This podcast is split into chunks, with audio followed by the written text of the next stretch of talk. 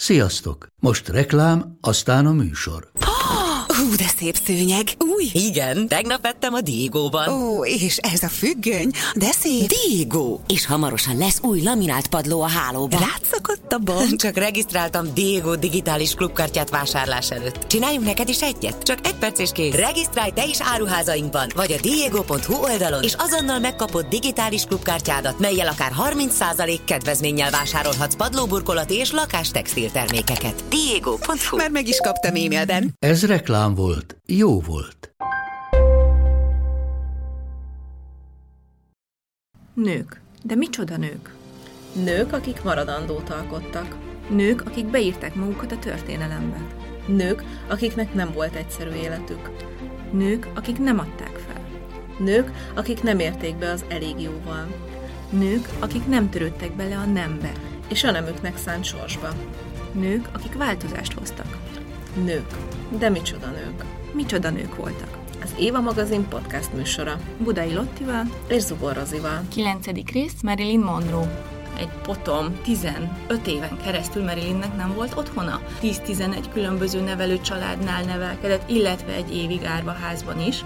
Kegyetlenül elvették, ha azt vette észre, hogy a tükörben nézi magát. Tényleg elkezdett nagyon szép kamasszá serdülni, és akkor vette észre például, hogy férfiak megnézik, ekkor rögzült benne például az, hogy az egyetlen dolog, amiért ő kaphat figyelmet vagy kedvességet, az a külső és a szépsége, amit ő itt össze is kevert egyébként a szeretettel úgy volt szégyentelen viszonyban a mesztelenséggel, mint egy gyerek. Olyan simán jött, ment mesztelenül, meg, meg nem tudom, lejtett egy striptiszt, hogy megmutassa magának kiütéseket, hogy teljesen összezavarta vele egyébként az embereket, a férfiakat is, mert rettenetesen korán találkozott a szexuális abúzussal soha nem szexelt például szerepért. Tehát, hogyha valaki, nem tudom, ajánlatot tett neki, hogy ezt vagy ezt a szerepet megkapja itt vagy itt, nem tudom, valamilyen megjelenés kap, akkor azt mindig nagyon felháborodottan visszautasította, és például sosem engedte, hogy kitartsák.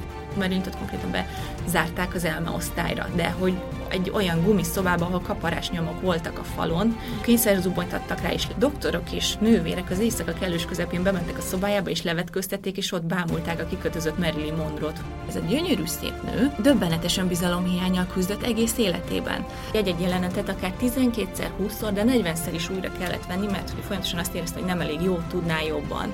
Az, akire azt mondják, hogy tényleg imádta a kamera, mert felvételen, tehát egyszerűen más ember lett már a felvételen vagy a fotográfián is, amikor például hiába fújt rá egy egész táb egy, egy forgatás alatt, amikor utólag visszanézték a felvételeket, mindenki el volt eljövő, és hogy úristen, ez mindent megért. Mária Terézia és Madame C.G. Walker után szerintem ő egy nagyon-nagyon más nő, egy nagyon más történet, és szerintem Marilyn Monroe-nál mindenki leragad a szexszimbólumnál, uh-huh aki gyönyörű, szép, és bomlottak érte a pasik, és nem tudom, és mindenki olyan szép akar lenni, mint ő, és szerintem még a jelen korunkban is, ebbe a body positivity világban is szerintem egy ilyen jó példakép, de hogy szerintem kevesen ismerik igazán, és még én magam is ezt mondom, hogy így utána olvastunk, meg utána jártunk, hogy nagyon-nagyon nem ismerjük, hogy ő milyen nő. És az jutott eszembe, amikor így olvastam a jegyzeteket, vagyis a jegyzeteidet legfőképp, hogyha ebben a korban élne, az orvos Tóth Noémi ezzel az örökölt sorssal tudna mit kezdeni. Hú, hát az biztos. Engem nagyon-nagyon megrázott egyébként az életrajza. Több könyvet is beszereztem, amikor az élete után kutattam. Van egy fantasztikus könyv, egyébként ezt mindenkinek ajánlom a Rivalda fényárnyékában. És hát bevallom, én sem tudtam sokat Marilyn Monroe-ról azelőtt. Én eleve filmügyileg analfabéta vagyok, tehát én olyan kultfilmeket nem láttam, hogy ebbe sem merem vallani, meg, meg tehát valahogy színészneveket összekeverem, Natalie Portman, nem tudom, Angelina Jolie volt, tehát ilyen szintig. Valahogy a, a, a filmes életutak annyira nem álltak hozzám közel, amikor én elkezdtem olvasni az egyik könyvet, és kb. a harmadik oldalon belebotlottam abba az információba, hogy Marilyn Monroe ikrek volt. Nekem akkor így, így libabőrös lettem, mert ugyanis én is ikrek vagyok, ezt így mindenki, aki hasonló cipőben jár és is az asztrológiában, azt tudja, hogy ennek nagyon sok pozitív és nagyon sok hátránya van, és én nem találkozom ikrekkel. Nagyon kevés ikrekkel találkoztam, talán két-három nővel, és mindegyik valami nagyon-nagyon különlegeset hozott az életembe, tehát nekem az ikreknők azok, azok ilyen kicsit mindig ilyen sorszerű találkozások, úgyhogy tudtam, hogy Marilyn is az lesz. De hát azelőtt nyilván én is csak ilyen címszavakat tudtam róla, hogy igen, szexszimbólum. Van, aki forrón szeretít, na azt például láttam, és nagyon szerettem vele. Ugye előttem van, ahogy énekli Kennedynek a, a Happy Birthday-t, illetve hát tudtam, hogy Kennedy fiúk és hogy a halála körül elég sok a, a konspirációs elmélet, de hogy elkezdtem olvasni az életéről, és főleg a gyerekkoráról, tehát, hogy úristen, tehát megint azt érzem, hogy annyira jól csináljuk ezt a sorozatot, mert ezt a történetet így ismerni kell. És valahol annyira borzasztó, hogy egy ilyen korba született, ahol már ugye azért, tehát ő maga is járt terápiára, meg foglalkoztak valamilyen szinten mondjuk a gyerekkori sérülésének a következményeivel. De, de hát talán, hogyha ma született volna, egy kicsit jobban figyelt volna rá mindenki, hogy, hogy ne dobálják ennyire könnyen egymás közt az emberek, a stúdiók, a fotósok, és szóval egyszerűen őt felőrölte ez az 50-es éveknek a Hollywoodja, de hát mindjárt rá is térünk azért erre a gyerekkorára, mert én arra gondoltam, hogy ma induljunk ki, hogy egy kicsit így elmesélem, hogy uh, hogyan is töltötte az első éveit, vagy egy egészen a kamaszkoraig, mert abból annyira szépen így ki bomlik mondjuk így a sorsa, és az, hogy de azt kell mondjam, hogy szinte később, hogy 36 éves koráig egyszerűen ő el tudta viselni ezt az életet, úgyhogy én arra gondoltam, hogy induljunk ki ebből, mert én egyébként tehát a gyerekkoráról se tudtam, hogy ennyire rázós voltam, tudom te, hogy vagy vele. Hogy én így... se tudtam. És egyébként nagyon érdekes, hogy két színésznő jön egymás után, mert hogy ugye Jászai Mari ott is, még én is csak ilyen kutató munka vagyok, de azt is úgy olvastam, hogy úristen, ilyen gyerekkor, hogy lehet túlélni. Mert ugye meg ugye te éppen azt, azt olvasod, és hogy így és ez egy nagyon érdekes páros lesz egymás után. Úgyhogy egy kicsit így mesélnék Marilynről, meg főleg így a felmenőiről, ugyanis Marilynnek az életét végigkísérte az őrülettől való rettegés.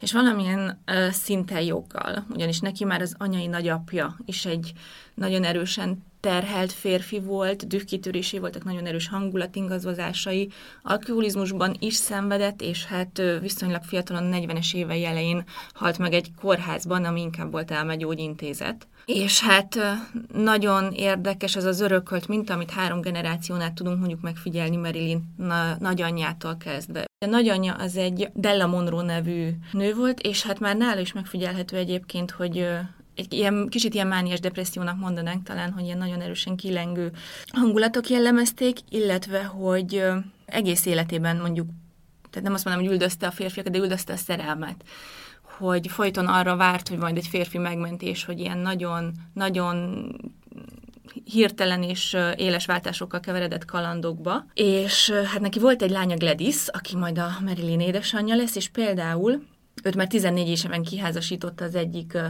szomszédjának, egy 26 éves férfinak, egy Jasper Baker nevű fiatalembernek, hogy ne legyen útban, amikor ő éppen a sokadik férfit szemelte ki magának, hogy hozzámenjen, és ez nagyon érdekes, mert az marilyn is meg fog ismétlődni, csak amikor ő nem 14, hanem 16 éves lesz. És hát már egyébként Marilyn anyjának férje, az első férje is egy elég erőszakos férfi volt, Berte de Verilin anyja, meg ugyanazt csinálta, mint a saját anyja, tehát hogy ő is például volt, hogy napokra eltűnt idegen férfiakkal a, a határban, és akkor ebből nagyon sok ugye, konfliktus volt a családban. Egyébként két gyerekük született, és hát amikor elváltak őket, az anyának így élte a bíróság Gladysnek, viszont a férje, ez a bizonyos Jasper Baker elrabolta őket, és elvitte magával egy másik államba, amiben az anyait belenyugodott. Tehát ez a két gyerek, akik közül az egyik a lány érte meg a felnőtt kolt, lettek Marilynnek a féltestvéreinek a létezéséről egyébként. Marilyn Monroe nem is tudott egészen 12 éves koráig. És akkor a, akkor a későbbi Marilyn Monroe édesanyja Gladys átköltözött Los Angelesbe, ahol ilyen nagyon nagyra törő filmes karriert kezdett dédelgetni, és el is helyezkedett egyébként egy filmstúdió laborjában. Ugyanakkor rá itt is, már nála is megfigyelt ez a nagyon erős kettőség, hogy egyszerre vágyott egy nagyon fényűző és, és hát szinte egyébként irreális, tehát elérhetetlen életre, és egy nagyon nyugodt családi légkörre, és éppen ezért hozzáment egy számára teljesen indakvált választáshoz egy bizonyos Mortensen nevű luteránus, nagyon is konzervatív férfihoz, viszont tőlem megszökött, és hát nem pontosan tudni, hogy kitől fogant egyébként Marilyn Monroe, és jól jelzi egyébként az édesanyja zavartságát, hogy amikor mert hát még hivatalosan ennek a bizonyos Mortensennek a felesége volt, ezért az ő nevére vették végül is a kislány, de hogy amikor bediktált a nevét, akkor Mortensen helyett Mortenzont uh-huh. mondott, tehát hogy igazából szerintem egy olyan ember volt uh, hivatalosan az apja, aki nem is létezett, tehát hogy már itt ez így jelzi ezt a, nem is tudom, zavartságát az édesanyjának, és hát ugye akkor Marilyn Monroe még nem Marilyn Monroe volt, hanem ugye az er-, eredeti keresztnev az Norma Jane. Uh-huh. és később egyébként a Mortenzont elhagyja és felveszi a anyjának az első férjének a nevét, a Bakert, és így került ő még eredetileg Norma Jean Baker néven a filmiparba, tehát hogy így ennyit így igazából így a felmenőkről azt, amit ő örökölt, és hát már a kis Norma Jane-nek egyelőre nevezzük így, mert az első hónapjai is nagyon ziláltak voltak, tehát az édesanyja teljesen elulalkodott egy szülés utáni depresszió, ugyanúgy dühkitörései voltak, rettenetesen labilis volt, és együtt élt ebben az időkben egy barátnőjével, Norma Jane édesanyja, akit úgy hívtak, hogy Grace McKee, és később nagyon nagy szerepet játszik majd Marilyn életében. És ez a két nő nek az élése sem sült el teljesen jól, mert például volt egy éjszaka, amikor Marilyn, vagy hát Norma Jean édesanyjára rátört valamilyen pánikroham, és egy késsel berontotta a barátnője szobájába, mondván, hogy meg akarja ölni a csecsemőt. És akkor ebből a helyzetből hát szabadította meg idézőjelbe téve a nagymama, a kis Norma Jane-t, aki hát szintén egy labilis természet volt, de hát érzékelte, hogy itt valamit közbe kell lépni, éppen ő volt kicsit jobb ítélő képessége birtokában, és végül kiemelték Grace-szel együtt, a barátnővel együtt úgy döntöttek, hogy a kisbabának nevelőszülőkhöz kell mennie. Na és akkor innentől egy potom, tizen öt éven keresztül Marilynnek nem volt otthona. Ő maga személy szerint úgy számolt össze, hogy 10-11 különböző nevelő családnál nevelkedett, illetve egy évig árvaházban is. És hát ezt úgy képzeljük el, hogy a legellentmondásosabb emberek nevelték. A legelső pár egy bizonyos Bollender házas pár volt, ők hivatásos nevelő szülők voltak, hogy, tehát, hogy úgy ért, hogy több gyermeket is neveltek, és például a szegény kis Norma Jane eleve nem értette ezt a szituációt, tehát ő mindenkire azt hitte, hogy testvér, hogy az ő testvérei nevelkednek vele. Hát ezek a gyerekek jöttek, mentek. És ráadásul ez egy nagyon erősen bigottan vallásos család volt ez a Bollender család. Nem szientológiában hittek, hanem van egy ilyen keresztény tudományos egyház, ami egy kicsit hasonló, de mégis más és hát nagyon szigorú elvek szerint nevelték a gyerekeket. Tehát alapvetően testileg, lelkileg igyekeztek a maguk módján egyébként jól bánni velük, de hát például Marilyn kegyetlenül elverték, ha azt vette észre, hogy a tükörben nézi magát, tehát ez még azért később hatni fog az ő, ő személyiségére. És Egyébként azt is mondták az idővel, így náluk egyébként viszonylag hosszabb időt, egy nem két-három-négy évet is talán eltöltött. Ők voltak talán a legstabilabb pont a gyerekkorában, de például azzal ijeszgették a kislányt, eh, Norma Jane-t, amikor ő be akart ülni egy moziba, hogy el fog kárhozni, mert a film az az ördögműve. Na most nem sokkal később, ahogy kiemelték például a Bollenderektől, átkerült egy színés házas párhoz, akik meg ilyen nagyon rendes emberek voltak, de hát ilyen bohém, nem tudom, Hollywood életet élő egy férfi és nőről van szó, akik például whole amikor elmentek dolgozni napközi helyet, vagy bölcsöde helyett a kislányt, ezt letették a moziba, hogy nézzen filmeket. Tehát, hogy olyan szinten kapott ellentétes információkat a világról és arról, hogy mi a jó és mi a helyes és helytelen, hogy ez már eleve nagyon megzavarta, és ami egyébként az egyik legtragikusabb mondat volt, amit olvastam például az életrajzában, hogy már kislányként is, ha meglátott egy nőt vagy egy férfit az utcán, mindig azt mondta, hogy ott egy mami, vagy ott egy papi. Tehát, hogy a család fogalmaz teljesen összemosódott a, a fejében, ami már egyébként nem, hát nem is csoda, egyébként felnőtt korában is, és élete végig nagyon vonzódott a családokhoz. Tehát, hogyha például valakivel jóba lett, vagy összebarátkozott, azt vett észre, hogy az egész családja nagyon hirtelen nagyon befogadó lesz és volt, akikhez szinte oda is költözött, vagy mondjuk a, majd a későbbi férjáltul Mirrel is, amikor már megromlott a házassága, és ugye elváltak, élete végig az apósával, vagy az ex-apósával nagyon szoros kapcsolata maradt, és mindig úgy hívta, hogy apu, mert annyira szerette kimondani például telefonban neki, hogy apu. Úgyhogy ez eleve egy na, rettenetesen nehéz kezdet azért egy, egy, egy színész, színészi életúthoz. De egyébként azon gondolkoztam, hogy, hogy mennyire durván, mert ugye az anyukáján keresztül ez a filmes, nem színházi, de ez a színészi pálya valahogy így ott lebegett állandóan körülötte, igen, nem? Igen. Hát meg ugye Hollywoodban is nőtt fel, vagy hát ja. Los Angelesben is, akkor ott volt az anyukája is, aki színésznök, és hát ugye ott volt ez a bizonyos Grace McKee nevű barátnő, aki szintén filmes karrierről álmodott, és aki egyébként innentől kezdve a gyámja is lett, a kis Norma Jean-nek, tehát innentől, ami nem azt jelenti, hogy magához vette, hanem innentől kezdve ő döntötte, hogy éppen melyik nevelő szülőnél, vagy melyik családnál nevelkedik egy időgre, általában magához is vette, de sosem hosszabb terminusokra. Ugyanakkor Grace is filmes karrierről álmodott, ugye, ahogy, mm. ahogy említettem, és amikor felfedezte, hogy mondjuk Marilyn kezd egyre szebb kamasszá serdülni, akkor ezt a vágyát átvetítette rá, és neki kezdte elmondani, hogy úristen, te leszel a, nem tudom, következő Betty Grable, és nem tudom, hogy te vagy a, ami nagy reménységünk. És hát egyébként Marilyn meg tényleg elkezdett nagyon szép kamasszá serdülni, és akkor vette észre például, hogy férfiak megnézik az utcán és ekkor rögzült benne például az, hogy az egyetlen dolog, amiért ő kaphat figyelmet vagy kedvességet, ez a külső és a szépsége, amit ő itt össze is kevert egyébként a szeretettel, tehát ez is hosszú időre meg fogja határozni a sorsát, illetve az is, hogy rettenetesen korán találkozott a szexuális abúzussal. Hogy például Grace-nek a férje, aki idő közben megházasodott, és már zaklatta. Természetesen, hát ilyenkor sajnos gyakran megesik, hogy nem Norma Jane-nek hit, hanem a saját férjének, és akkor volt, hogy olyan nevelőszülőknél lakott, akik egy panzióban nevelték, ott is az egyik vendég állítólag molesztálta, illetve volt, hogy elkerült távolabbi rokonaihoz, mert a saját rokonaizós, ott egy unoka testvére kezdte zaklatni, ott azt viszont olyan durván, hogy Grace a barátnő értement, mint gyámja, és akkor inkább visszavette a saját családjába. És akkor szóval... az anyja egyébként Innentől már nem is vett részt az életében? Ö, ja igen, és ezt nem is említettem, hogy az édesanyját időközben pedig beutalták egy elmegyógyintézetbe. Mm. Ő is egyébként többször felbukkant még az életében. Volt, hogy, mert ahogy említettem, sosem tudta eldönteni, hogy egy szabad életre vágyik, vagy család életre, és az édesanyja az, mintha élete végig dételgedett volna egy álmot, hogy egy ponton ő majd egy tökéletes anya lesz. Volt, hogy Isten tudja, hogy, de valahogyan össze sikerült kuporgatnia mondjuk egy háznak a foglalójára, és akkor vett egy családi házat, ahova x nevelőszülőtől megfogta Marilyn-t, vagy hát akkor még Norma Jane-t, és beköltözött vele, de kb. 6 hétig vagy egy-két hónapig tartott ez az, ez az idill. De volt olyan például, hogy amikor, amikor Norma Jane volt mondjuk három-négy éves, és még a bollendereknél lapott, hogy egy nap megjelent ott az anya, és hogyan, és a, sőt nem is megjelent az anya, de utána még a nagyanya is, és szintén késsel követelte a gyereket, hogy adják neki vissza, úgyhogy, úgyhogy próbált újra és újra felbukkanni Norma Jean életébe, de, de sosem sikerült szoros kapcsolatot kialakítaniuk. Hát meg szegénynek a, a biztonság, az mm. állandóság, amire egy gyereknek iszonyatosan nagy szüksége van, ezt, azt ő egyáltalán Semmilyen nem tudta megtapasztalni. Tehát kb.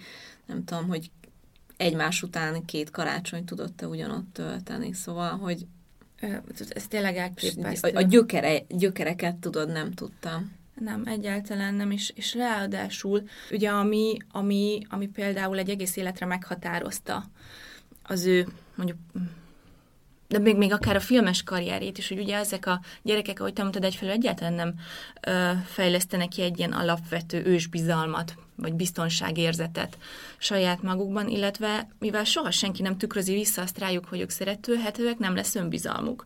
És az az elképesztő egyik tény, ami nekem most a gyerekkora mellett így fókuszba került, az az, hogy ez a gyönyörű szép nő döbbenetesen bizalomhiányjal küzdött egész életében.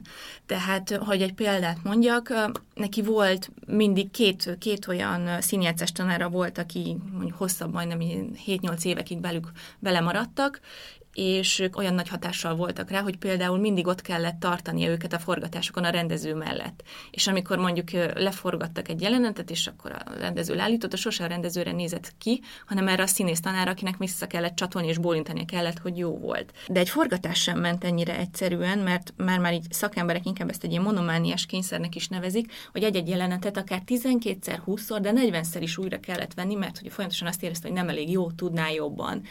És hát ez egyébként őrületbe kergette a rendezőt is, meg az egész tábot is, mert addig mindenki más várt és malmozott, amíg ő úgy nem érzi személy szerint, hogy ő megfelel. És egyébként legendás volt a késéséről is Hollywoodban, tehát őróla nagyon hamar elterjedt, hogy nehéz vele együtt dolgozni, mert hogy órákat késik, de volt, hogy mondjuk egy reggel tízkor elkezdődő forgatása csak este hétre sikerült előcsalogatni az öltözőből, mert nem is feltétlenül, hát karrierje vége felé alkoholon is, megaltatókon és nyugtatókon is élt, de például ez a késés sokszor abból lett, hogy egyszerűen ült az öltözőjében, és nem mert előjönni, mert össze kellett egyszerűen kis kanállal kaparni saját magának az önbizalmat, hogy ő ezt meg tudja csinálni.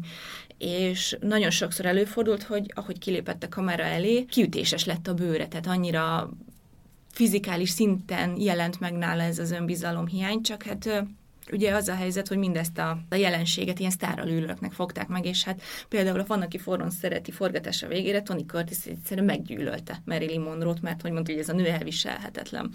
Egyébként a, nem tudom, látta, de a Michelle Williams-es egy hét marilyn című filmet. Nem, nem, nem az tökéletesen jól bemutatja ezt, és az adásfelvétel után én nagyon szeretném majd újra megnézni uh-huh. ezt a filmet, mert hogy egy pár hete néztem meg, amikor elkezdtem készülni erre az adásra, és akkor, amikor néztem ezeket a jeleneteket, amik tényleg nagyon jól bemutat a film, hogy hogy szenved, hogy viszi magával a tanárát, és Igen. te biztos, te fog menni, és tényleg olyan szintű bizonytalanságot mutat be a film, és én azt hittem egyébként, hogy egy kicsit túltolják, uh-huh. de, de abszolút nem. Abszolút nem, és, és, és, és egyszerűen nem is értem. És nem is csak a tudására, hanem tényleg a külsejére, mi, mindennel kapcsolatban pedig, tehát ma, majd erről is fogunk beszélni, hogy, hogy annyira gyönyörű volt. Elképesztően szép volt, igen. És egyébként tehetséges is.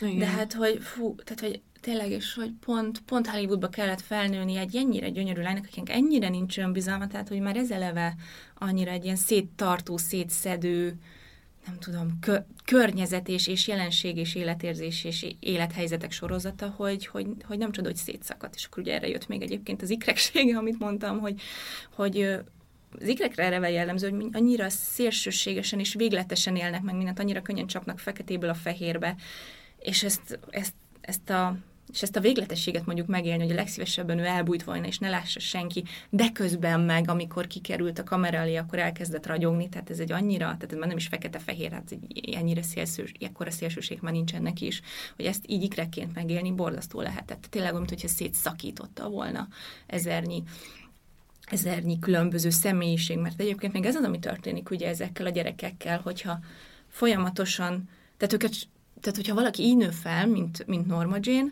akkor, akkor azt tanulja meg, hogy ő nem szerethető azért, ő, ha, aki ő, hanem hogy ő mindig csak azért kap kvázi figyelmet, kedvességet, per szeretetet, hogyha ő valamilyen.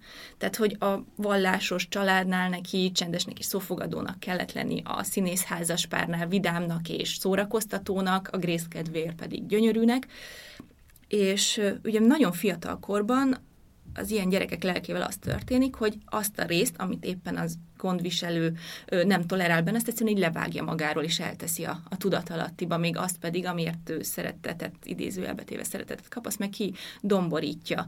És ilyen szintű hasítások egyébként szinte minden gyerekkel megtörténnek, mert azért minden családban előfordul az, hogy mondjuk jobban szeretik, hogyha egy gyerek mondjuk csöndesebb, vagy nem tudom, van, ahol azt díjazzák, hogy mondjuk művészi lelkületű, van, ahol azt mondjuk, hogy otthon segít, tehát hogy valami ilyen minimális szinten akár még nem is traumatizáló módon ez megtörténik, de ha vagy kisgyerekkel ez ennyire szélsőséges végletek között megy végbe, és ilyen sokszor, tehát én egyszerűen így látom magam előtt az ő lelkét, hogy ez egy ilyen darabokra tört tükör. És nagyon érdekes, hogy bárki, aki a különböző életrajzokban nyilatkozik róla, közeli barátok, ismerősök, akik mondjuk szinte együtt is éltek bizonyos életszakaszíbai Marilynnel, mindenki azt mondja, hogy őt nem ismerte senki igazán. Tehát mindenki tudta a lelkemén, hogy ő csak egy fragmentumot kap. Teljesen más képet kapunk róla attól függően, hogy kimesél róla, mert valahogy annyira kiskorában megtanult azt, hogy mindenki felé mutatni kell valami arcot, azt kell visszatükrözni, amit ő látni szeretne. És a lelke közepén meg egyszerűen nem talált semmit. Ő maga sem. És hogy ez, ezért ez Fú, szóval nem tudom, tényleg ezért mondom, én amikor ezt olvasom, tényleg majdnem elsírtam magam, amikor ezt így elképzeltem. Nagyon durva, és az pörgött így bennem, hogy hogy egyébként ez a színészet neki a kiteljesedés volt, az, hogy, az, hogy belebújhatott egy olyan bőrbe, amiről ő azt hitte, hogy az, az lesz jó másoknak. Tehát, hogy őt Marilynként nem lehet szeretni, uh-huh. de hogyha eljátsz ezt a karaktert, az, akkor ott a kamera Igen. előtt, meg a mozivászon előtt mindenki imádja, meg rajong érte, ami meg is történik, és Jászai Marinál van ugyanez, hogy hogy egyszerűen annyira szerintem a, abból az életből, amit ő élt, annyira ki akart törni, és uh-huh. annyira más életet akart élni, hogy ő, ő volt még ilyen, hogy, hogy neki a, a színészet volt a mindenet. Tehát, hogy, hogy olyan szinten Igen. átadta teljesen me, meghasonult a szerepeiben, és és tök érdekes, hogy így egymás után van, Igen. választottuk ezt a két nőt, hogy, hogy ő nála is ez, ez valamilyen menekülés volt a való világból nekik ez a színészet. Menekülés, és most egyébként, hogy hallgatom, még az is jutott eszembe, hogy valahol meg természetes, tehát hogy akik annyira megszokják, hogy nekik valamit el kell játszaniuk azért, hogy őket szeressék, tehát valahol így a vérüké vált Igen. is a színészet. Igen. Ami, ami ebben azért külön tragédia, illetve hát ugye az sem mindegy, hogy egyébként milyen színésznő lett Marilyn, tehát hogy ő azért a szépségével került be a filmiparba. És ugye ez a következő üzenet, ami benne nagyon korán rögzült, hogy a szépsége az egyetlen értéke körülbelül, és ez majd főleg az élete vége felé lesz nagyon tragikus, mert a halálában és az öngyilkosságában nagyon nagy szerepet játszott az öregedéstől való félelem, ugye akkor már 36 volt. Már. Ha már a 36, igen, már úgy értem, hogy én is annyi leszek jövőre, úgyhogy, úgyhogy ezt szerencsére ezt, ezt, ezt, ezt, ezt azért nem, nem kell áttélnem, de hát de, de majd még visszatérünk, hogy például a sajtónak is nagyon nagy szerepe volt ebben, hogy mennyit cincáltak az rajta külső minden egyes szarkalábat. De egyébként mindezzel együtt is nagyon furcsa volt a saját testével való viszonya, tehát hogy nem is volt önbizalma abba, hogy ő szép, másrészt pedig lenyűgözte a saját szépséget, tehát ez egy nagyon-nagyon kettős érzelem, hogy, de hogy, hogy, hogy, hogy tényleg órákon át tudta nézegetni magát a tükörben, de ezt a szépséget valahogy mégse érezte a sajátjának, vagy biztosnak, és az is annyira érdekes volt, hogy olvastam, hogy amikor egyszer együtt vacsorázott valahol Truman Capotival, egy kínai étteremben is, hogy órákra eltűnt a mosdóban, tehát, hogy nem, és nem jött vissza, és akkor egyszer csak a, a férfi utána ment, és bekopogott, és így benézett, hogy mi újság, és lát, hogy Marilyn ott áll a tükör előtt, és hogy kérdezi, hogy mit csinálsz, és azt mondta, hogy őt nézem.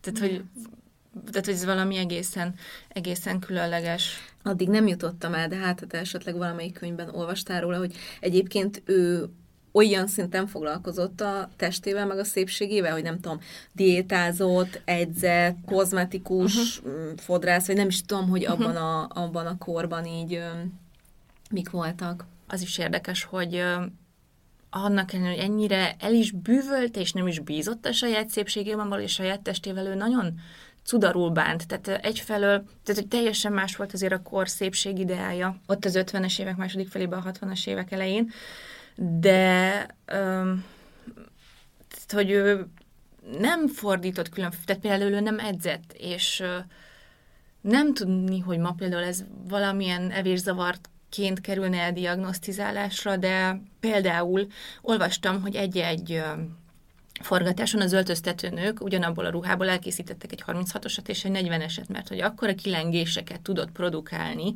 ez egy héten belül például két forgatási nap között, mm. hogy egyszerűen mindenre fel kellett készülni, és valaki egyszer hallotta is, hogy például az öltöztetőnő oda szól neki, hogy azért óvatosan az evéssel, tehát hogy volt, hogy rengeteget tudott tenni, és volt, hogy semmit, de ennek egyébként szerintem nagy köze volt ahhoz a nagyon nagy mennyiségű nyugtatóhoz és altatóhoz, amit szedett, illetve ahhoz, hogy nem tudott aludni. Tehát, hogy ő valami olyan kóros inszomniában szenvedett, ami majd pokol lehetett.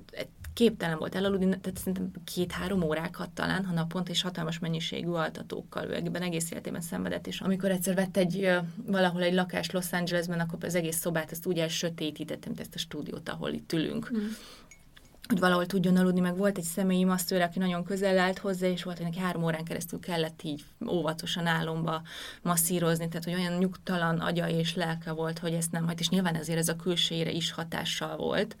De hát persze az a haja, az ikonikus minkje, a ruhái, amiket, amiket viselt, ezekre nagy figyelmet fordított, de, de ezt is nagyon végletesen, tehát, hogy például amikor szegényre rátaláltak mondjuk az öngyilkossága után, akkor tehát a, a, a töredezett köröm, a lenövőben lévő festés, tehát hogy azt is nagyon periódikusan el tudta hanyagolni a szépségét. Egyébként pont élete végére, tehát a, ugye rátérünk egyébként a, a, a külsejére is, mert az is egyébként tök érdekes, hogy ugye például ez a Bollender házaspár, akik nagyon tiltottak minden testiséget és minden olyan tevékenységet, ami a külsőhöz kötődik, hogy egyszerűen elverték, ha azt vette észre, hogy a saját testével bármilyen kapcsolatot próbál létrehozni. Ez hogy, nagyon egyébként de hogy az emberi test, az pedig áll egész hátralévő életére amúgy érdekelte. Tehát amikor ezt az említett lakásnak, ugye aminek volt ennek az elsötétített szobája, egy másik helyiségét tele tapésztálta például ilyen középkori izomrendszereket, meg érhálózatokat ábrázoló metszetekkel, tehát az anatómia az pedig szenvedélyesen érdekelte ettől kezdve. És ez is nagyon érdekes, hogy a, a mesztelenséghez való viszonya ugye azért róla készültek, még a karrierje elén például naphatárhoz készült ö, ö, aktfotók, illetve élete utolsó fotózásának is néhány darabja egy-egy aktfotó, hogy mondták róla, hogy ő ő úgy volt szégyentelen viszonyban a mesztelenséggel, mint egy gyerek. Tehát, hogy ő olyan simán jött, ment mesztelenül, meg, meg nem tudom, lejtett egy striptiszt, hogy megmutassa magának kiütéseket, hogy így, hogy ezt teljesen összezavarta vele egyébként az embereket, a férfiakat is, mert így valaki kihívásnak vette, de tudta, hogy ez mégsem az, mert ezt annyira jártatlanul csinálja, mint ahogy nem tudom, egy gyerek rohangál a, nem tudom, locsolók alatt nyáron mesztelenül. Tehát, hogy ez is nagyon-nagyon végletes módon Ebben egyébként biztos meg. nagy szerepe lehet annak, hogy ugye nagyon kicsi gyerekkorától volt szexuálisan bántalmazva, szóval, hogy, hogy lehet, hogy igazából mondjuk ő neki biztos, hogy értette, meg felfogta, meg, meg, meg negatívumként, tehát rossz élményként fogta föl a szexuális bántalmazást, de valószínűleg ezek miatt lehet, hogy neki annyira a mesztelenség, mert ugye pontosan nem lehet tudni, hogy mik történtek Igen. vele a, a korai éveiben, és akkor lehet, hogy ez neki úgy beragadt, hogy akkor persze, hát ezért mindig meg vagyok erőszakolva, meg nem tudom,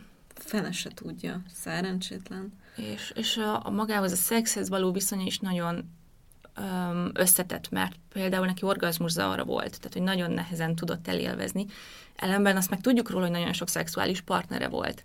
De ebben mondjuk, hogy szerepet kap a korabeli Hollywood is, amiről most a mai Hollywoodról is, mert itt a Weinstein botrány körül azért van némi betekintésünk, de hát ez az 50-es években a nagyhatalmú producerek világában, akik tényleg úgy tekintettek a nőkre, mint a cukorka automatákra, a kis fiatal színésznőkre. Tehát abban a Hollywoodban egyébként a szexuális aktus az nem az előmenetelnek volt egy eszköze, hanem a feltétele volt egyszerűen a beugró, tehát normalitásnak volt elkönyvelve, és hát Marilyn monroe magának is volt ö, nagyon nagy számú szexuális partnere, de egyébként soha nem szexelt például szerepért. Tehát, hogyha valaki, nem tudom, ajánlatot tett neki, hogy ezt vagy ezt a szerepet megkapja itt, vagy itt, nem tudom, valamilyen megjelenés kap, akkor ezt mindig nagyon felháborodottan visszautasította, és például sosem engedte, hogy kitartsák. Tehát, amikor voltak is mondjuk módosabb szeretői, vagy, vagy hosszabb vagy élettársai, akikkel össze is költözött, mindig fenntartott saját magának egy lakást, hogy ne érezze azt, hogy őt, őt kitartják. Viszont a szexualitásnál egy, egy szeretetnyelv lett, én arra arra a következtetésre jutottam, mert egy csomó, tehát ő azt érezte, hogy a férfiak tőle ezt várják, és hogy ezzel ő boldogát tudja ezek, ezeket a férfiakat tenni, és, és ő például ezzel fejezte ki, hogyha hálás valamiért, vagy hogyha kedvességet kapott, azt ezzel viszonozta, tehát, tehát hogy ilyen egészen tényleg egy szeretetnyelv lett nála a szexualitás, és hogy ezt azért abban a korban sokan félreértelmezték, pedig őt magát a szex azért nagyjából viszonylag hidegen hagyta, azért ezt is lehet mondani. Ami nagyon durva a nagy Marilyn Monroe-tól az 50-es évek szexikonjától, vagy szexikonjától, igen. És ez a szexikonság is, hogy tehát tényleg elképesztően gyönyörű volt. Tehát, hogy amit mondtam, hogy én azért annyira behatóan nem foglalkoztam korábban se az életével, de a képeivel, se a fotóival, vagy a felvételeivel, és amikor Például az utolsó filmje, amit végül nem forgattak le, de megvannak a mai napig érintetlenül a kópiák, amit mondjuk ilyen sminkpróbákhoz csináltak, vagy ilyen ruhapróbákhoz is, hogy úristen, de szép volt. És tehát, hogy tényleg az arcában, a szemében, nem, tehát valami megfoghatatlan, ártatlan, és éteri, és ilyen múlhatatlan, tehát ilyen tényleg ragyogó külseje volt, és, és eszméletlen erős kisugárzása. Tehát volt, szintén olvastam, hogy, hogy egy producer szemtanúja volt annak a jelenségnek, ami Marilyn egész életében elkísért, hogy például egy forgatáson mindenki hozzá akart érni, de hogy a skriptet osztogató egyébként heteroszexuális lánytól a világosítón keresztül a kávés fiúig, tehát hogy mindenki a közelében akart lenni. És minden önbizalmatlansága ellenére abban a pillanatban, hogy a kamera elé került, egyszerűen átalakult, és hogy, tehát ő az, akire azt mondják, hogy tényleg imádta a kamera, mert felvételen, tehát egyszerűen más ember lett már a felvételen, vagy a fotográfián, és amikor például hiába fújt rá egy egész táb egy, egy forgatás alatt, amikor utólag visszanézték a felvételeket, mindenki el volt tájolva, és hogy úristen, ez mindent megért. És ami egyébként igazán katasztrófa, hogy annyira gyönyörű nő lehetett volna még. Mert az utolsó fotózása az egy, az egy nagyon érdekes jelenség, ugyanis az a Vogue-nak készült, a legutolsó pár profi felvétel, amit róla lőttek, és az is nagyon tipikus, hogy az a fotós bánt vele, majd, majd még, még erre is kitérek, hogy miért, mert ő annak akkor eltökélt, hogy a 35-36 éves Marilyn-t ő most leleplezi, és hogy meg fogja találni rajta a, a Marilyn titkot és annak ellenére, hogy ez ennyire nem illett a vógnak már akkor sem a, a stílusához, hát ilyen félaktokat készített, tehát egészen áttetsző kendőket tartatott maga elé Marilinnel, és gyönyörű volt minden fotón, ez kétségtelen, de hogy így ilyen nagyon előnytelen fények közé állítottabb, és nagyon közeli, tehát olyan képeket csináltam, direkt az összes kis narancsbört és, és ráncot, és nem tudom, ugye a sok fogyástól, hízestől itt ott megereszkedett bört így feltárta, és ő eltökélte, hogy na ő most megmutatja, hogy hogy, hogy is néz ki, és amikor elküldte az első felvételeket, mert ő így szétvagdosva, meg piros filccel áthúzva küldte vissza neki, és egyébként volt Marilyn Monroe-nak egy esnyelmirigy műtétje, ami hagyott egy nagy sebet egyébként az oldalán, és a férfi ugyan megígérte, hogy ki fogja retusálni, de ő ezeket a fotókat később van a világ elé tárta és, de még retusálás nélkül is, és akkor ezt akárhányszor a szemére vetették, mindig azzal indokolt, hogy de hát ez csak arra vonatkozott, hogyha megjelenünk, de hát nem jelentek meg ezek a képek a vókban végül. És maga a magazin azt mondta ezekre a képekre, hogy nem, ez nem szépek, de ez nem, nem idevaló. Na és akkor készítettek egy második sorozatot, ahol ilyen nagyon itt előttem lévő könyv, és ezt valaki, hogyha talál, rá tud keresni, akkor nézze meg, hogy Marilyn Monroe és utolsó fotózás és vóg, mert tehát akkor egy ilyen nagyon letisztult, kifinomult, fekete Dior ruhákba, és ilyen, tényleg egy ilyen visszafogott stílussal domborították ki a szépségét, és egyszerűen annyira gyönyörű, tehát ez a törékeny, de mégis érett szépség, amit ebben a korban elért ezeken a képeken megmutatkozik, és nem csak a stúdió felvételeken, hanem kivitték például a tengerparti házához is, ahol egy ilyen egyszerű poncsóban, meg hosszú pizsamanadrágban fotózták, és így annyira, nem tudom, mert annyira megható, hogy így tényleg ilyen hidegrázós, és ott látszik, hogy egyébként már nagyon közel volt a vég, tehát ez a szomorúság olyan erősen üt át ezeken a felvételeken, hogy így igen, és amit mondtál, hogy, hogy még erre a média is rátett, amit egyszerűen nem, nem soha nem fogok megérteni, hogy ez, ez miért jó, miért jó rátenni egy lapáttal, kiemelni a hírességeknél azt, ami, amivel egyébként is küzdenek, és akkor még egy, egy, egy késdöfést beléjük adni, hogy akkor tessék, látjuk ám a ráncodat, meg Igen. felszettél ám 5 kilót, meg nem tudom. És egyébként itt egy-két hónappal vagyunk az öngyilkossága előtt, és akkor neki, akinek ennyire nem volt önbizalom, és ennyire félt az öregedéstől, már ezek a felvételek, meg hát, ahogy mondod, a sajtónak a, a megközelítése ilyenkor ra már ő, ő tehát ő, a forgatás is egyre jobban akadoztak, és egyre kevesebb filmmel jelent meg, és egyre nagyobb híre ment Hollywoodban az ő drogfüggőségének is, meg meg hát ugye úgy egyáltalán abban volt ez korabeli sajtósoknak a, a szenzáció, hogyha ők arról írnak, hogy Marilyn Monroe most már bukott, és hullócsillag, és itt a karrierje vége, és megöregedett, és hogy néz ki, és egyébként is szét van esve, akik két éve még teljesen ö, oda voltak érte, és rajongtak érte, tehát ö, ez is nagyon, hát sok lapáttal rátett az utolsó depressziójára, ami végül is az öngyilkosságához vezetett, de magával a sajtóval, meg ezzel a fotóssal való ilyen abúzív kapcsolat, és annyira tipikus, mert neki az egész életét ezek az abúzív kapcsolatok jellemezték, mert hogy ez is egy olyan következmény, mint a széttöredezettség, meg a megfelelési kényszer, hogy hogy amit ő gyerekkorában így kvázi megtanul, hogy mit jelent a szeretet, azt fogja keresni egész életében, és folyamatosan vonzotta be az abúzív férfiakat, sajtósokat, újságírókat, fotósokat, de még a filmstúdiója is, akivel ugye ő a fox volt szerződésben is valahol folyamatosan bántalmazta őt.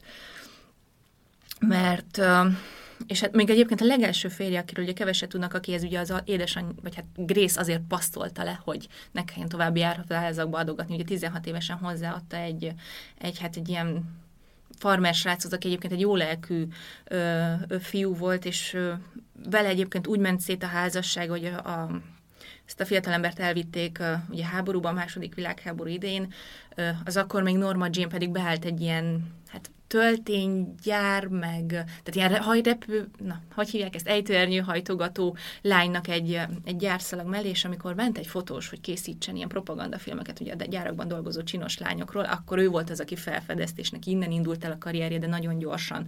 Tehát ezt, ezeket a felvételeket nagyon gyorsan követték címlapfotózások, az pedig egy rövid kis mellékszerepek Hollywoodban, és amikor ő aláírta az első szerződését a fox akkor mondta ezt a férje, hogy ezt na nem én, ha hazajövök, akkor ezt abba hagyod, és családot alapítunk, és arra mondta, hogy nem. Tehát, hogy ez még egy ilyen viszonylag kevésé bántalmazó módon ért véget ez a házasság. A lánynak, aki előtte még pár évvel vagy pár hónappal babázott otthon Így feleségként. van, igen, igen, igen, mert ez például a férje mesélte róla, hogy tehát 16 évesen, meg valószínűleg egyébként soha életében annyira nem állt készen ő a házasságra, de mondta róla, hogy amellett, hogy ott is már megmutatkozott ez a megfelelési kényszer, mert hogy egyébként abban a pár évben, amit együtt éltek, hogy nagyon jó háziasszony volt, meg egész nap főzött, de hogy amúgy meg a babáival játszott, mert hogy porcelán meg ronybabákat kezdett gyűjteni, úgyhogy ez is a házasságnak a története is azért nagyon, nagyon megható, és hát ugye utána jött a következő férj már pár évvel később, amikor Marilyn egyre jobban, és egyébként ez is annyira, hogy egy pár szót azért a filmes karrierjéről is beszéljünk meg arról, hogy hogyan futott be, hogy ugye ő kap egyre, egyre jelentősebb mellékszerepeket kezdett ugye, egyre jelentősebb mellékszerepekre szerződtették Hollywoodban, és voltak olyan filmek, mint az Asphalt dzsungel, vagy a Mindent Éváról, amiben még ilyen komolyabb szerepeket kapott, és akkor már úgy kezdték emlegetni az újságok, mint hogy Hollywood legújabb felfedezetje, és volt, volt pár főszerepe is, a, például ott volt a, a Niagara című film, ami, ami, ami egy, hát egy ilyen film noir volt amiben egyébként a férjét megölni készülő feleség volt, aki ott a, nem tudom, a Niagara melletti nyaraláson próbálja eltenni a vagy akarja eltenni a férjét lábalól. És hogy ezek egyébként annyira jól álltak neki, ezek a komolyabb szerepek, csak hát aztán bejött ez a Szőkék előnyben című film, amiben ő megkapta az első butuska szőke szerepét. És valahogy annyira passzolt rá egyébként, vagy annyira jól alakított egyébként, ez egy fiatal lány, két fiatal színésznőről szól a film, és hogy hogy nem tudom, ő egy gyémántokért rajongó kis szőkét alakított, és és a nők legjobb barátja a gyémánt, akkor ez volt a, ennek a filmnek a betétdel, amivel egyből berobbant, és, és kassza siker lett, és hát onnantól kezdve meg egész életében küzdött, hogy ezt a buta szőke nő szerepét valahogy le, levesse magáról. És amikor már ezzel a filmmel is befutott, akkor ismerkedett meg Joe DiMaggio-val, egy visszavonult baseball játékosra, aki egyébként Amerika akkor legnépszerűbb és leghíresebb sportszemélyiség volt, és ő pedig folyamatosan féltékenykedett rá, tehát ott is van arról plegyka, hogy például egy kisebb zúzódásokkal ment szegény Marilyn a forgatásra egy-egy veszekedés után, és ő például féltékeny volt minden férfira, tehát a házasságuk alatt egyébként Marilyn alapvetően hűséges volt hozzá, de féltékeny volt mindenkire, aki el, előtte volt. És például, hogy az újabb másik nagyon híres szerepét említsem a 7 év ágyakozásban, ugye, aminek a reklámfotózásához viselte azt az ikonikus fehér ruhát a, a, a hogy hívják ezt, a szellőző Igen. csatorna na fölött, akkor Jody Maggio elment a forgatásra, mert bár mindent Los Angelesben vettek fel, de ezért a jelentére elmentek Manhattanbe, ahol több ezer ember gyűlt össze, hogy végignézzék ezt a fotózást, és a Jody Maggio meg ott állt így lefehéredve, ahogy így nézte, hogy ennyi férfi nézi a felesége bugyját, ami kikivillan a, ugye a szél áramlatban, és hogy például ez a fotózás ez az egyik utolsó volt, ami betette a kaput az ő házasságukra. Ennek ellenére Jody Maggio volt az, aki tényleg élete végig mellette állt, és később ő el is kezdett terápiára járni, és elkezdett foglalkozni magával, és bocsánatot is kért utána Marilyn-től, amiért a házasságuk alatt egy ilyen érzelmileg elérhetetlen és egyébként agresszív uh, kripli volt, már bocsánat, de hogy az tény, hogy utána egy nagyon hűséges szövetséges családban is élet egyik legválságosabb pillantában is ő sietett a segítségére, majd még erről is fogok mesélni, de hogy még visszatérjünk a fox a stúdióval való kapcsolatára. Tehát az is valami botrány volt, hogy ő, amikor tíz éven keresztül akarták azért a bérért fizetni, például, amiben előtt leszer, leszerződtették mondjuk még az Asphalt Dzsunger, amikor már ő hozta a legtöbb pénzt a stúdiónak. Meg nem voltak hajlandó neki külön öltözőt adni. Tehát őt úgy kezelték, hogy egy szerencsétlen kis csóró árvalány, hát örüljön már, és tegye össze a két kezét, hogy itt kap egyáltalán főszerepet. És ö, olyan filmeket, forgatókönyveket, rendezőket erőltettek rá, akiket ő egyszer, akit ő egyszerűen nem akart, és úgy, úgy kezelték, tényleg, mint egy, mint egy nem tudom, darab semmit. Ez is egy annyira becsülendő dolog, hogy Marilyn akkor azt mondta, hogy hogy na én ebből nem kérek, és elment és megalapította a saját filmstúdióját. Ami meg sik, tehát ez akkor még nem volt szokás, tehát most már azért több sztárnak is van ilyen vállalkozás, de ez akkor nem volt szokás. Ennek hatalmas siker lett, tehát elkezdett bevételt produkálni, sőt egy film elejéig még leszerződtette Laurence Olivier-t is, ami megadott neki egy alapot arra, hogy újra tárgyaltassa a Fox szerződését, és soha nem bocsátották meg neki. Tehát, hogy ő, mint nő, meg mint kis szőke színésznő, akit meg akartak tartani ebben a kis csóri szerepben, egyszerűen azt mondta, hogy nem. nemet mondott a rendezőknek, a producereknek, a nagyhatalmú hollywoodi férfi pénzembereknek, és ezt így, és onnantól ez így szégyentelenül terjesztették, hogy egy követelőző hálátlan kis dög, aki, akinek semmi sem jó, és semmi sem elég, pedig ő csak azt akart, hogy hello, ha már rajtam kasszáljátok a legnagyobbat, így ne egy statiszta szerepbe, egy statiszta gázsiáért dolgoztassatok. És a Fox is szerepet játszott egyébként az öngyilkosságában abban, hogy minden, hogy az, egy, az is egy érdekes történet, hogy ez mi vezetett ide, hogy akkor ők már rengeteg pénzt beleöltek a Kleopátra forgatásában, hogy ezt méletlen hosszú, és ugye egyszer, ha Elizabeth Taylor is tudunk beszélni, akkor majd biztos kivesézzük. És ez egy egyre húzódó és nagyon problémás forgatás, mert minden pénz felemésztett a stúdiónál, és nagyon kellett valami bevétel is, a, akkor már teljesen szétesett, és tényleg napi több üveg pesgővel pesgőn élő Marilyn monroe mégis egyre presszionált, hogy de ezt a filmet, ami még itt az utolsó, ezt le kell forgatni, le kell forgatni. És hát akkor már tényleg képtelen volt koncentrált munkára, és ezért hatalmas csinadatra közepette kirúgták. És akkor volt egyébként az, hogy Marilyn még, hogy megmutassa, hogy igenis van ereje, és hogy, hogy újra növelni tudja az ázsióját, fogadta el például ezt a Vogue fotózást, és még nagyon sok más szerepet, aminek a hatására aztán végül visszafogadták, de hogy ez is nagyon nagyban hozzájárult egyébként az utolsó mélyebb szakaszához, hogy ekkora megaláztatás közepette szabadult meg tőle a stúdió, és egyébként Elizabeth Taylor, akivel ők mindig, ugye Foxon belül ők ketten voltak legnagyobb sztárok, teljesen különböző karakter, külsőleg is, meg a szerepek tekintetében is, és a sajtó folyamatosan akarta sugalni, hogy ők egyébként nincsenek jóban, ami nem igaz, hogy még Elizabeth Taylor is felhívta akkor telefonon, hogy azt elmondja neki, hogy ez mekkora szemétség, és hogy bármire szüksége van tényleg pénzbe, emberileg, akkor ő itt van. Úgyhogy ez volt a történet az, a fox és akkor amit én meg mindenképp el akarok mondani, ez az Arthur Mirrellel való házassága. Ö, kétségtelen, hogy nagyon szerették egymást az elején, és Marilyn Monroe hatalmasra tartotta Arthur Millernek, ugye a drámaírónak a zseniét, és számomra egy nagyon nagy büszke is volt arra, hogy Arthur megtalálta benne azt a, az intellektust, amit egyébként nem akart ugye Hollywood elfogadni, de hát vele megismétlődött az, mint amit Jody Maggio volt, hát ő is folyamatosan féltékeny volt például más férfiakra, akár tényleg korábbi kapcsolatokra, és tehát nekik is folyamatosan romlott a házasságuk, és és Arthur Mirel írt neki a házasságuk vége felé, hát idézőjelben neki írt egy darabot, ennek az volt a címe, hogy Kallódó emberek, és hogy állítólag ennek a főszereplőjét ezt, ezt Marilynre szabta és annak hogy a forgatókönyv egyébként ez, tehát ez valahol a hogy is mondjam, tehát ilyen marha pásztorok, vagy hát, tehát egy ilyen cowboy közegben játszódó történet volt, valahol kint forgatták a sivatagban, ahol még jobban neheztelt mindenki Marilynre, hogy órákat várogatja, várakoztatja őket a tűzőnap alatt. És tehát, hogy egy ilyen nagyon nehéz történet, nehéz és bonyolult monológok-szerű dialógusokkal, tehát ilyen színházszagú maradt az egész, és egyébként az sem igaz, hogy ezt Marilynnek írta volna. Arthur Mirrell akkor már nagyon régóta próbálta megtalálni az utat Hollywoodba, csak ő egyébként úgy kommunizmus vágyával is vádolták, tehát hogy valahogy ott nagyon megrekedt neki a karrierje, ugye ez az elég komoly dolog volt az 50-es évek Amerikájában. És hát ő egyszerűen a feleségét akarta használni, az ő hátán akkor majd azt, hogyha neki ír egy filmszerepet, akkor ez, ez megtörténik, és bár annak ellenére, hogy akkor már nagyon végét járta a házasságuk, és Marilynnek épp akkor is egy nagyon mély időszaka volt, és folyamatosan presszionált, hogy de ezt, a, ezt, ezt meg kell csinálnod, és, és tehát ott nagyon erőltette ezt a forgatást. Clark Gable volt egyébként a partnere benne, az egyik férfi partnere, és az is nagyon megrezte, amikor megtudta, hogy alig két héttel a forgatás után meghalt Gable.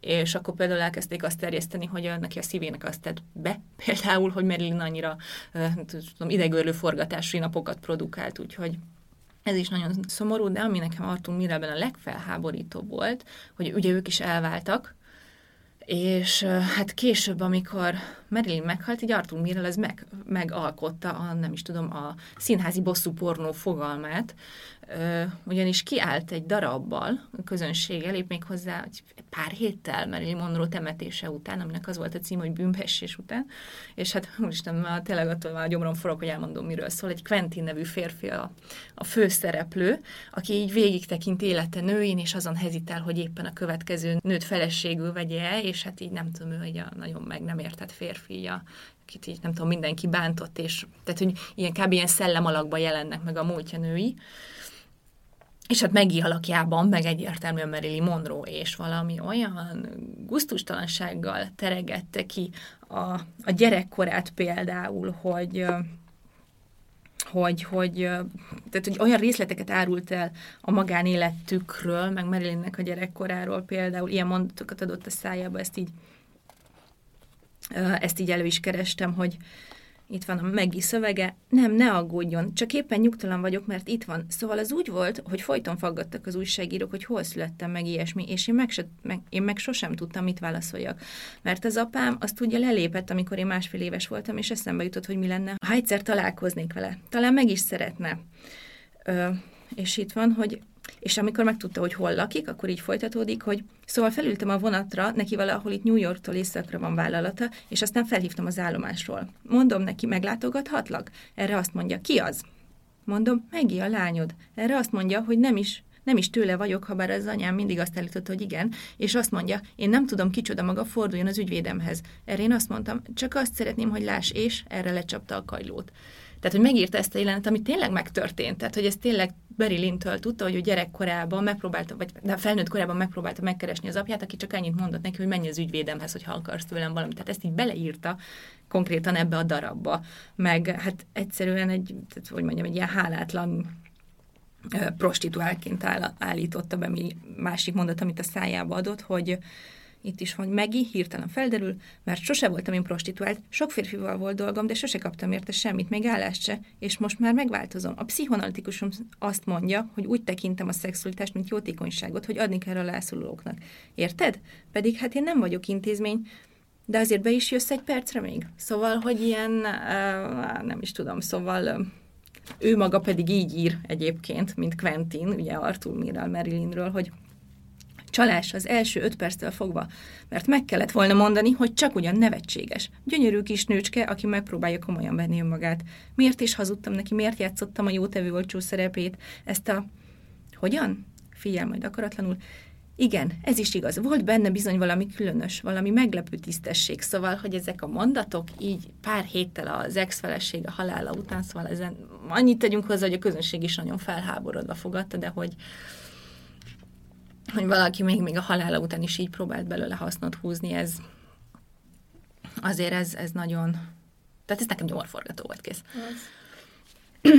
és hogy még egy kicsit ezekre az abúzív kapcsolatokra, amik őt jellemezték, ugye említettem ezt a két színész tanárt, ez mind a kettő valahogy egy nő, egy, először egy nőről van szó, utána egy férfiról, de már ez a hölgy is, ez a Natasha Litesnek hívták, aki a legelső um, színésztanára volt, és valószínűleg leszbikus, már ő is beleesett ebbe a csapdába, ebbe a Marilyn Monroe varázsba, és ő például nagyon csúnyán kihasználta azt, hogy mennyire önbizalomtalan, tehát hogy ezt valamilyen szinten függővé tett, és ilyen szimbiózisba akart kerülni Marilynnel, és például folyamatosan erőltette, hogy olyan szerepeket vállaljon el, amire Marilynnek már rég nem volt kedve, csak azért, hogy az ő gázsia biztosítva legyen, vagy az ő óradíja, és hasonlóan a buzi volt a kapcsolata például a terapeutájával. Ugye Marilyn valahol ott a karrierje közepén megismerkedett ezzel az úgynevezett Stravinsky módszerrel, aminek ugye az a lényege, hogy úgy élik át a szerepet, hogy a saját életükből, múltjukból felhoznak valamilyen odapasszoló érzelmet. Most neki a saját múltjába felhozni régi érzelmeket, ez, ez pszichéjének gondolhatjuk, hogy mennyire nem tett jót, és ekkor kezdett egyébként terápiára járni. Ami akkor azért már nem volt ritka, akkor már fél Hollywoodnek volt um, analitikusa, és az övé egy bizonyos dr. Greenson volt, akit ugyanúgy elkapott ez a Marilyn varázs, tehát, hogy ő is annyi, olyan szinten akart az élete részévé lenni, hogy tökéletesen szakmányatlan módon bevonta például a magánéletébe, hogy összeismertette a feleségével, a gyerekeivel, nagyon sokszor ott tartotta magánál a terápiás ülések után, meghívta vacsorára, hétvégére, um, és nagyon, és befolyást kért Marilynnek az élete fölött. Tehát ő mondta meg, hogy kivel randizhat, kivel barátkozhat. A házvezető nője Marilynnek állítólag a kéme volt ennek a dokinak, aki, aki tehát ennyire akarta kontrollálni az egész életét. Tehát azért valahol ez is az abúzusnak egy formája, amikor egy terapeuta így visszaél a helyzetével. És ezek így mind együtt egyébként azért nagyon csúnyán cserbe hagyták élete végén. Tehát például ez a bizonyos dr. Grinson egyszer, amikor egy forgatás alatt Marilyn összezuhant, akkor beutalta egy kórházba, és meg se nézte, hogy igazából ott mit csinálnak vele. Most a Marilyn ott konkrétan bezárták az elmeosztályra, de hogy egy olyan gumiszobába, ahol kaparás nyomok voltak a falon, ja. és kényszerzubonyt adtak rá, és lekötözték, és ilyen szörnyűségek történtek vele is, hogy ez is, hogy milyen borzasztó helyzeteket tudott szegény egész életébe bevonzani, hogy doktorok és nővérek az éjszaka kellős közepén bementek a szobájába, és levetköztették, és ott bámulták a kikötözött Marilyn monroe hogy úristen, nézzük meg most közelről a testét. Mm. És hát egyébként ezzel neki életileg nagyobb félelme vált valóra, hogy kikötött a bolondok házába, ahol még telefonálni se engedték, és akkor négy vagy öt nap után nagy nehezen egy nővér segített neki, hogy egy telefont megereszen, és akkor hívta Jody maggio aki addig ott tombolt, amíg ki nem eresztették a feleségét, és hát Marilyn, amikor beszállt a kocsiba, a terapeutája már is kis ilyen kitaparta a szemét minden joggal. És egyébként ugyanez a terapeuta az utolsó depresszió idején, azután, hogy már teljesen magától tette függővé Marilyn Monroe-t, egyszerűen elutazott és magára hagyta egy nagyon súlyos időszakban. Igaz, hogy pár nappal a halál előtt visszatér, de hogy ez is egy nem, ez is egy nagyon, uh, nagyon igazságtalan húzás volt a, a részéről, és akkor egy kicsit így a haláláról is beszéljünk. Um, volt akkoriban Marilynnek egy, már egy jó pár éve egy nagyon közös, szoros barátnő, egy bizonyos Patricia Lawford, akinek egyébként van némi szerepe idézőjelbetéve a halálában is, ő, ő szintén ez a barát volt, aki nem csak barátja akart lenni, hanem hogy itt, itt teljesen magáénak akarta tudni ezt a Marilyn Monroe-nak nevezett jelenséget, és vele is egy ilyen szimbiózisszerű barátságban éltek. Vele egyébként az volt a történt, hogy még valahol a karrierje elején lett a sajtósa, ez a lány, és akkor kirúgta, amikor megtudta, hogy egy rendezvún eladta magát Marilyn Monroe-nak, mert egy kicsit hasonlítottak, hát messze nem volt olyan szép, de egyébként egy dekoratív szőkehölgyről van szó, hogy kiadta magát Marilyn Monroe-nak, és úgy ment el egy rendezvún, és amikor ezt megtudta, akkor kirúgta. És hát itt élete utolsó heteiben is együtt éltek, vagy hát gyakorlatilag ez a lány beköltözött hozzá a házába. És akkor itt ugye már túl vagyunk a Kennedy afféron, meg a Robert a, a, a JFK öcsének a a, a való viszonyán is, és akkor ott állítólag halál előtti napon kitört köztük egy nagyon csúnya veszekedést, mert hogy állítólag, amikor ő még nagyon reménykedett, hogy a Bobby Kennedy-vel lehetett valami, ez a Petrisa is rendezvúzgatni kezdett vele, és akkor egy nagyon nagy veszekedés végén aztán a Petrisa az így elrohant, és nem is nézett már aztán Marilyn felé, és akkor a halál egyébként egy ilyen nagyon szerencsétlen összjáték, mert a pszichiáter akkor már egy ide próbálta leszoktatni erről a barbitúrátról amit ő altatóként, nyugtatóként használt, és a gyógyszerészével megállapodtak, hogy, mert a gyógyszereket általában Marilyn a gyógyszerésztől kért el az orvosától, nem a terapeutától, hogy az orvos mindig a gyógyszerész mindig felhívja a terapeutát, hogy éppen mennyi gyógyszert írt fel, és akkor mindig ellenőrizték, hogy nehogy annyi legyen nála, mert akkor már több öngyilkossági kísérleten is túl volt, hogy nehogy annyi legyen nála, amivel kárt tud tenni magában. És ez a Petrisa előző nap Elitlag azért is vesztek össze, mert hogy ez a Petrisa 16 órát aludta nap éjjel, mert én megint semmit, és hogy azért féltékeny volt. De hogy ez a Petrisa egy doboz altatót, ezt a barbiturátot, ezt megfogta, és átvitte a saját szobájába, bevett belőle egy szemet, és ő ezzel aludt 16 órát. És amikor a halála napján Grinson meglátogatta Marilyn-t, akkor szokása szerint megnézte, hogy milyen gyógyszerek vannak a polcán, és amikor látta, hogy nincsen, akkor így megnyugodott és elment. És ezt a dobozt egyébként, amíg a Petris átvitt a másik szobába, ezt úgy íratta ki egy nappal korábban Marilyn, hogy a terapeutának meg elfelejtett szólni az éppen házassági gazdokkal küzdő gyógyszerész. Tehát, hogy valami olyan végzetes, ilyen figyelmetlenségi lánc uh, indult be, és amikor a Petrisa elrohant, és akkor Marilyn még uh, még egyébként felhívott egy-két barátot, és az egyik az a, éppen egyébként a Bobby, a Kennedy uh, fivérek, hugának a férje, aki egyébként ez a házaspár nagyon közeli barátja volt, így őt hívta fel, és mondta, hogy mondta neki azt hiszem, hogy búcsúzz el a feleségettől, az elnöktől és magattól is, mert nagyon jó srác vagy. Tehát, hogy egy kicsit ilyen rémisztő utolsó telefonhívásokat eszközölt, és akkor ez a, ez a barát egyébként ott így érezte, hogy valami nincs rendben, és, de félt viszont oda menni, megnézni, hogy mi történik, mert ha azt látja, hogy valami történt fel, akkor ő keveredik baja, mint az elnöknek a sógóra, és elkezdte hívogatni a saját ügyvédjét, Marilyn ügyvédjét, Marilyn terapeutáját, éppen mindenki bulizott, valahol mindenki be volt nyomva, és valahogy senki, és még a, ház, még a házvezetőnőt is felhívták, aki meg így mondta, hogy ő úgy tudja, hogy lefeküdt, minden rendben van, és aztán végén mindenki megnyugodott abban, hogy jó, akkor biztos csak túlreagáltuk, és akkor a házvezető nő kelt fel valamikor hajnali három környékén, mert hogy állítása szerint megérezte, hogy valami nincs rendben, és ugye Marilyn minden éjszakára kivitette az összes telefonját a szobájából, hogy nehogy bármi megzavarja. Nem úgyis nyugtán alvast, és látta, hogy ég a villany, és hogy a telefonzsinór ugyanúgy bekígyózik az ajtó alatt, és hát akkor ment ki, a, hogy az ablakon keresztül be tudjon nézni, és akkor látta, hogy, hogy meghalt. Úgyhogy, és egyébként valószínűleg a halála körüli összeesküvés elmeteket, és az váltottak, hogy akkor összeszaradt a terapeuta, a gyógyszerész, ez a bizonyos barát, aki inkább ügyvédeket hívogatott, mint hogy oda ment volna, és akkor ők ott mind álltak, meg ugye a házvezetőnő, aki, akit amikor hívtak, azt mondta, hogy minden rendben van, és nem erőltette, hogy betörjen, és hogy ott így álltak fölött, és így mindenki érezte, hogy ez, ez így itt a mi sarunk, és hogy ott volt egy kis öm, habozás, mire hívták a rendőrséget, meg ilyen sok ködösítés, úgyhogy valószínűleg ez is ingerelte ezt a sok plegykát, ugye, ami az FBI-tól a kommunistákon keresztül a Kennedy fivérekig mindenkit megvádolt, hogy közel volt Marilyn halálához, de igazából egyszerűen arról van szó, hogy borzalmasan elfáradt. Tehát, hogy ezt az életet ilyen indulással és ennyi megrázkódtatással tényleg annyira borzasztó, de az a, az a szomorú, hogy ezt kell mondani, csoda, hogy eddig bírta.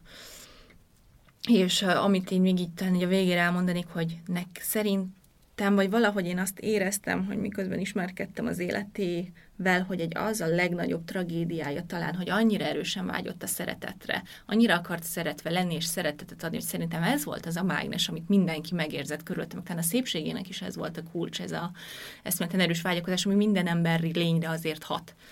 És én úgy érzem, hogy minden ember körülötte valahogy valahogy ezt érezte meg, és vagy gyengeségnek tekintette, és úgy érezte, hogy birtokolni tudja őt, és birtokolni is akarta, vagy pedig, vagy pedig vagy valami megmentési kényszert aktivált benne. Tehát, hogy barátok, a, tehát azért a, a terapeuta is, meg ezek a barátok is, mind, mindegyikben volt valami, és hogy ő akar lenni az, aki megmenti Marilyn Monroe-t. Csak hát ez a megmentési kényszer is olyasmi, ami legfeljebb figyelemhez, vagy kedvességhez vezet, de nem szeretethez. Tehát olyan őszinte szeretetet senki sem tudott neki adni, és szerintem ezt ő, ezt ő tulajdonképpen egész életében érezte, hogy őt igazán senki sem szereti. Mert igazából ő sem szerette saját magát, mint hogy nem találta meg középen azt a magot, amire egy neki gyerekkorába kellett volna, hogy valaki reflektáljon, hogy ez benned szerethető. Úgyhogy ez, ez egy rettenetesen szomorú történet egyébként az ő élete. Igen, és nagyon jó példa arra, hogy nem szabad ismeretlenül ítélkezni, mert mm. hogy sose tudjuk, hogy mi van a, a valódi ember mögött, mi a, mi a valódi történet. És hogy mindig, hogyha azt hiszük, hogy jaj, valakiről tudunk mindent, vagy éppen csak bármit, akkor ez a minden az általában nem minden, és a bármi mögött megrettenetesen komoly sorsok is meghúzódhatnak. Igen. Nagyon köszönöm, hogy, hogy ezt is így elmesélted nekünk, mert na, nagyon jó volt ezt így megismerni. Nem mondom, hogy évadzáró tizedik résznek egy könnyű nő és egy könnyű történet vár ránk kettő hét múlva, de szerintem amennyire fontos Marilyn életét megismerni, Jászai Mariét ugyanennyire fontos majd, hogy meghallgassátok, mert tényleg az is nagyon-nagyon érdekes, úgyhogy kettő hét múlva találkozunk. És köszönjük, hogy velünk voltatok. Sziasztok! Sziasztok!